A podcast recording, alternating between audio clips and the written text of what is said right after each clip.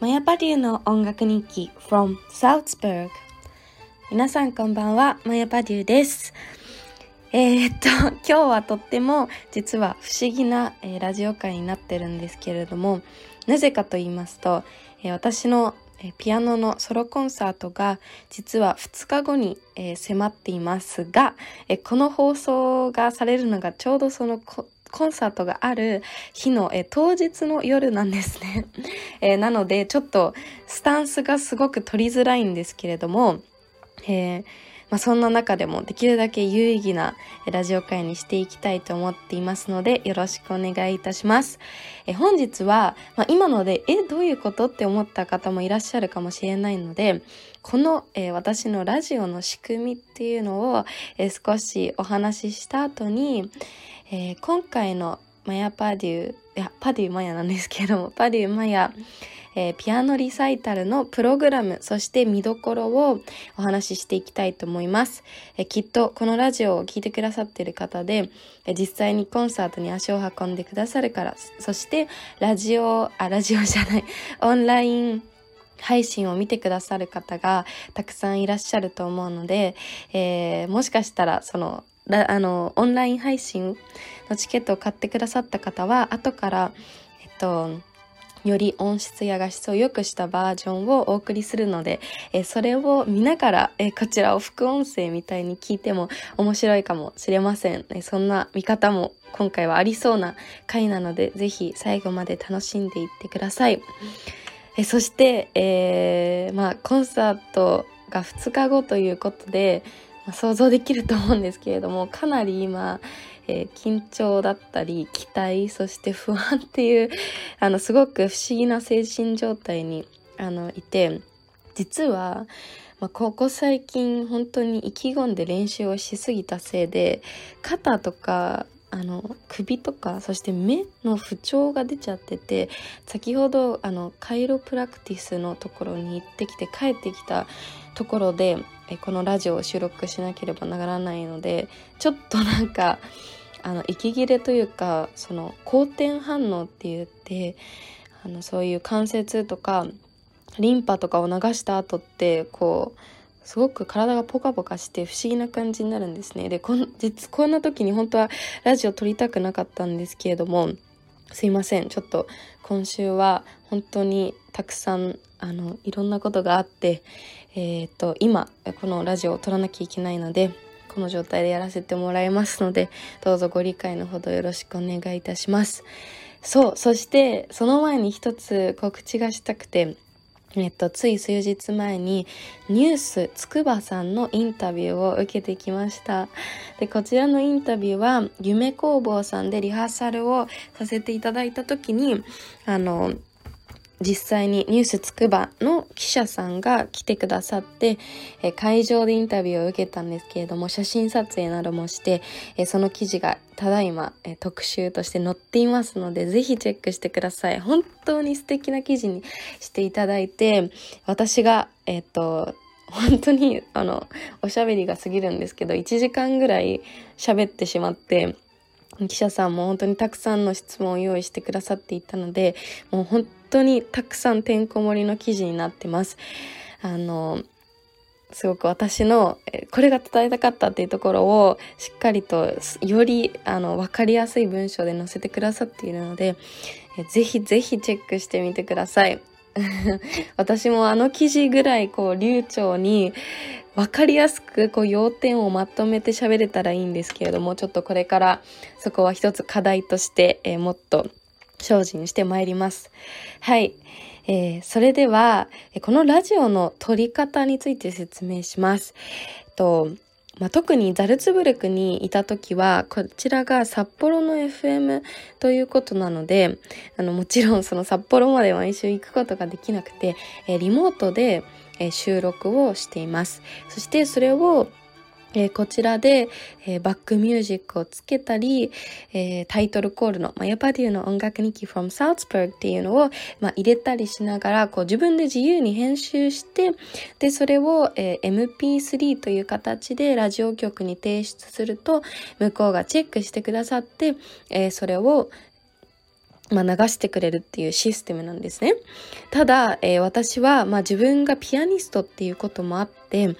その編集はできるだけしないで、こう、生配信のように、送るというのを一つルールに決めてやっています。まあ自分がピアニストだからっていうのがなぜかというとやっぱり音楽っていうのは、えー、時間芸術だと私は思っています以前ちょっとだけこの話をしたと思うんですけれどもまあ音楽はその音楽が聞こえている、えー、音というものが流れているその瞬間そのものが芸術であってそれをこう形とか空間としてこう掴むことはできない、まあ、そこにこう儚さだったり美しさっていうのがあると思うんですけれどもえー、弾き手だったり喋り手というのもだからこそ、えー、自分のこう才能をその一一瞬の間にこう注ぎ込まなければいけない。そして聞き手もその一瞬に集中しなければ聞き逃してしまうっていうような特性があると思うんですね。で、それを私はあの、このラジオでも表現したくて、なので、こう、何回も撮り直して、で、やったらきっともっとね、うまく ラジオもできると思うんですけれども、まあそうはせずに一つのパフォーマンスと捉えて、このラジオもさせていただいています。えー、なので、とても、まあ緊張してしまう時もあるし、えー、今日みたいにこう、今日はちょっとゆるゆるな回として送らせてもらうんですけれども、まあいろいろな私の一面もこう見てもらえるかなというふうに思って、まあそ、そこら辺も楽しみにしていただけたらいいなというふうに思っています。で今回のコンサートっていうのは、まあ、やはりザルツブルクにあの長くいたので、その間、日本の皆さんにお届けする形としては、まあ、録音をしたものだったり、動画にこう撮って収めたものを YouTube で流したり、あとは動画をプレゼントしたりっていう形だったんですね。で、そうすると、やっぱり何度も聞き直せてしまったり、まあそれもそれでいいですよね。やっぱりドライブ中に聞きたいとか、こういう気分の時に聞きたいっていう時にこう見れるっていうのが、まあ今のテクノロジーの良さなんですけれども、まあやっぱり芸術という意味での音楽はその一瞬にあると思うので、今回のあのコンサートも開催できて本当に嬉しくて、まあ生の音を聞いてもらえるのはもちろんですが、こう、パリウマやピアノリサイタルという経験をしていただきたいなというふうに、えー、強く思っております。それでは、ここからはソロコンサートのプログラム、そして見どころをお話ししていきます。えまず、今回のコンサートは、Ein musikalische Reise von Europa nach Japan というタイトルをつけました。この意味は、ヨーロッパから日本へ音楽旅行という意味です。今、コロナの状況で、一番皆さん何ができていないかなというふうに思った時に、まあもちろんたくさん制限はされてると思いますが、ヨーロッパのへの旅行っていうのは、まあ、絶対に今できないですよね。まあ、そんな中で、まあ、私は日本国籍ということで、えー、2年間待った上で日本に帰ってくることができました。なので、ヨーロッパで感じた雰囲気を臨場感を持って皆さんにお伝えすることで、旅行をしているような気持ちになっていただきたいなというふうに思っております。そこで今回はヨーロッパの中でも私が留学しているザルツブルク、次にオーストリアの首都のウィーン、そしてポーランド、フランス、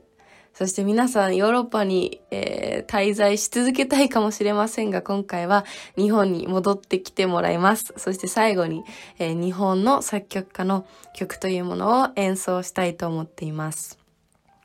えー、それぞれとてもスタイルも違いますし、えー、もう一つポイントは作曲家、作曲者の、えー、性格というところも全然違います。そして年代も違うので、ある意味、え音楽旅行だけではなくて時間旅行までしちゃっているような感じになると思いますが、えとっても楽しいプログラムにしました。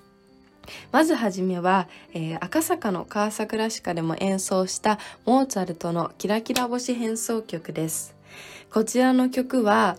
やっぱり、えー、モーツァルトといったら作曲家の中でも天才中の天才で、えー、この、えー、モーツァルトの曲の中でもキラキラ星変奏曲というのは彼の天才ぶりが発揮されている曲です。変奏曲というのはバリエーションのことで一つの簡単な主題の上に、えー、どんどんとこう変化していったこう飾りをつけて、えー、たくさんの形にこう多様に表現していくという意味でえ、モーツァルトは天才なのでアイディアが本当にもう天から降ってきたみたいにたくさん、えー、思いつくみたいで、えー、このキラキラ星変奏曲も本当に簡単な皆さんが聞いたことのあるあの、タンタンタンタンタンタンタンっていうメロディーに、えー、もうそれのメロディーが隠れちゃうような素晴らしい変奏がたくさんついているので、その七変化も楽しみにしていただきたいです。そして今回もコンサートのその演奏後に何個バリエーションがあったかクイズ形式で皆さんにお聞きします。え今回はちゃんと誰か当ててくれますかね？実は赤坂で2日間やってえ2日とも誰も正解を出してくれなかったのでえ今回は誰か正解を出してくれるんじゃないかと期待しています。その後は、えー、ウィーン出身の大作曲家、あ、出身ではないんですよ。いや、そこがポイントで、実は、えっ、ー、と、ウィーンの大作曲家といえばベートーベンなんですけれども、こちらのベートーベン実はウィーンで生まれたわけではなくて、ドイツのボンで生まれました。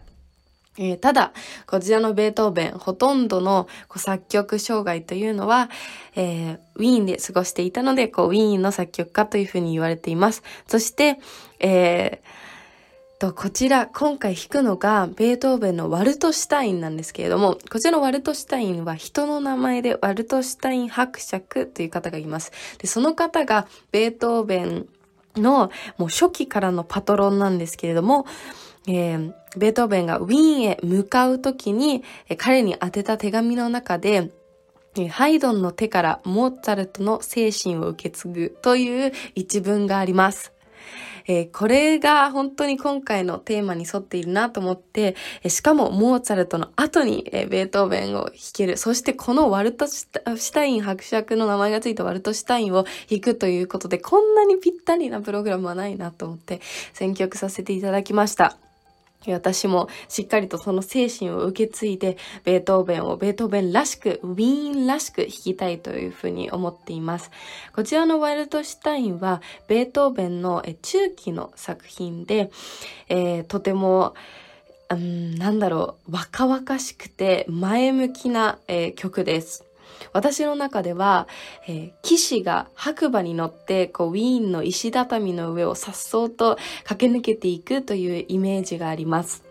これは先ほど弾いた同じオーストリアの中でもザルツブルク出身のモーツァルトとはちょっと雰囲気が違ってより洗練された都会の雰囲気があると思いますので、えー、その聞き分けもぜひしていただきたいです。そしてその後は、えー、ショパンから3曲演奏します。バラード第1番、そして革命のエチュード、そして別れの曲のアレンジです。ショパンは皆さんご存知の通り、ポーランド出身の作曲家で、えー、ここまでのモーツァルトとベートーベンというのはクラシックの中でも古典派という中に分類されますが、えー、ショパンはロマン派の作曲家です。なので、今までこう、形式だったり、えー、スタイルというものにこう忠実に作曲されていた二人とは違って、かなりこう内面的な、精神的な部分にも、え着目しているのがショパンのポイントになってきます。こちらの革命のエチュードというのは、えーえショ、ショ、すいません、ショパンの出身の、えー、ポーランドの中のワルシャワがロシアに包囲されてしまって、こう革命が起きているという、こう、カオスな状況の中、え、それに対しての、こう、悲しみの思いで作られたというふうに言われています。えー、ショパンはとても祖国への愛が強くて、バラード1番でもそのような部分が表現されています。えー、こちらの3曲、どれにも言えるのが、ショパンと言ったらやはり美しいメロディーというのが、えー、特徴的なのではないでしょうか。ただ、私はショパンは美しいだけではないと思っています。美しさの中に何か陰りや悲しみ、こう、ネガティブというのも違うんですけど、なんだか儚げな、こう、ただ楽しいだけ、ただ美しいだけではないというところが、逆にショパンの魅力なのではないかなというふうに思っています。えー、私もそんな部分をしっかりと音色で表現していけたらいいなというふうに思っています。そして、クラシックの中では最後に弾くのがドビュッシーの喜びの島です。こちらの曲は私の、えー、一番お気に入りと言ってもいい、えー、曲なんですけれども、えー、ドビュッシーはフランスの作曲家で、まあ、ここまでの3人ともまた打って変わって印象派という時代に、位置づけられる作曲家です。1900年代に作曲されたこの喜びの島というのは、えー、ここまでのこうザ・クラシックという耳馴染みのいいものから変わってリズム感だったり本当に色だったりこうモチーフとかなんて言うんだろうすごくこう一つに表現しにくいこの曲はこういう曲だったよねっていうのが、えー、分かりづらくなってきています。それは音楽の中では、えー、やっぱり歴史をこう、遡れば遡るほど形式だったり、音楽はこうあるべきというのがしっかりしています。そして今に近づけば近づくほど、それが打破されて壊されて、新しいものへ、えー、革革命を起こしていっているというのが、まあ、音楽でもそうですし、まあもちろん美術でもそうだと思います。そしてこのドビュッシーというのは、え美術というところにもとても密接につながっています。実は、こちらの喜びの島は、えー、シテール島への船出という絵がモチーフになっています。えー、ドビュッシーが1500年代、1600年代に描かれた、えー、ヴィーナスの、えー、いる島というこの喜びの島へ船出する、ええー、絵っていう、こう、なんか海を描いたような絵をこう見て、は、その気持ち、その精神というところに、え共鳴して、この作品を描いたというふうに言われています。のだめカンタービレの中でも取り上げられている作品で、えっと、のだめ、ちゃんの先生の奥さんというのが、この曲は恋しちゃってルンルンっていう気持ちなんだよっていうふうに表現していたのを覚えています。まあそれはドビュッシーからしたら恋しちゃってルンルンなんでしょうけれども、実はちょっと悲しい、ストーリーがあって、ドビュッシーはこの時一人目の妻という、人とまだ結婚していたんですけれども、それにもかかわらず、えー、二人目の妻にその後なる、女性と一緒にこうバカンスに出かけてしまうんですね。で、それがまあその、あの 愛の、あの、ヴィーナスの島はまあ実在しないのでそこではないんですけれども、まあちょっと違う島に出かけてしまって、えー、その間にその1人目の妻というのが、えピストルで自殺しようとしてしまうなんていう悲劇がありました。まあ、誰かが喜んでる後ろって誰かが悲しんでるっていうのは、まあ、よくあることなのかもしれませんが、まあ、ドビュッシーはとても自分の欲望に素直で、えー、ちょっと周りの人を困らせていたのかななんていうエピソードは結構多いです。ただまあ、それはもう私たちのこの音楽が大好きな演奏がからしたらそういうドビュシーの突発的な、えー、行動というのも、まあ、この曲ができてくれたという意味ではすごくありがたくて、本当にこう、なりふり構わず、こう爆発しているような曲で、本当に他にはこんな曲はないかなと思います。ドビュシーの中でも特別な曲で、他の曲と比べて、えまずテクニックが難しい。そしてオーケストラをで演奏されているようなピアノ1台とは思えないような、本当に様々な色というものが散りばめられています。場面もどんどんどんどん切り替わって、だから最初に言ったように、こう一言では表しきれないような曲になっています。えこの曲は本当にもう私もいろいろと感情を爆発させて演奏しますので、ぜひ楽しみにしてください。そして、えー、その後は、まあ最初にも言ったように皆さん、ね、日本に帰ってきていただくので、えー、日本の作曲家の久石譲さんだったり、えー、そういったものを演奏させていただきます。えー、今回は、えー、赤坂の方でも演奏した久石譲さんのサマー、そして、え君の君の名はの映画の中でも使われている片割れ時にえプラスして魔女の宅急便の中のえ海の見える街？風の丘？なんだか、あの、最近知ったんですけれども、結構、命の名前っていう曲もそうですけど、ジブリってあの、題名が何個もあるという曲があるんですね。その一つの曲に対して言い方が一個じゃなくて、なんか、なんだか、なんかいくつか題名があるらしくて、まあ、その皆さん絶対聞いたことがある、ダンパン、ダタン、ダンタラタン。タンっていうとても可愛いあの魔女の宅急便の曲を今回は演奏します。今回のホールっていうのがかなりあの今までとは違う雰囲気でとてもレトロで可愛らしいホールなんですけれども、まあそこで実はゲネプロをした時に、あ、このえっと、魔女の宅急便の曲絶対に合うなと思って、本当は、あの、それはまだこのコンサートでは弾くつもりじゃなかったんですけども、急遽プログラムに入れさせてもらいました。なのでそちらもぜひ楽しみにしてください。で、その日本の作曲家と、まあ、それ以外の作曲家の違いっていうところにもぜひ注目していただきたくて、そちらはコンサートの方でもしっかり説明していきますので、ぜひ楽しみにしてください。そして、まあ、その後に一つアンコールの曲を、えー、準備しています。はい。ちょっと 今週のラジオ放送はいつもと少し違う雰囲気になってしまったかもしれませんが、ここまで楽しんでいただけたらとても嬉しいです。今回は少し短いですが、えー、こちらの方で今回の放送は終わりにさせていただきます。それでは、えー、来週また、えー、お会いしましょう。おやすみなさい。マヤパデューでした。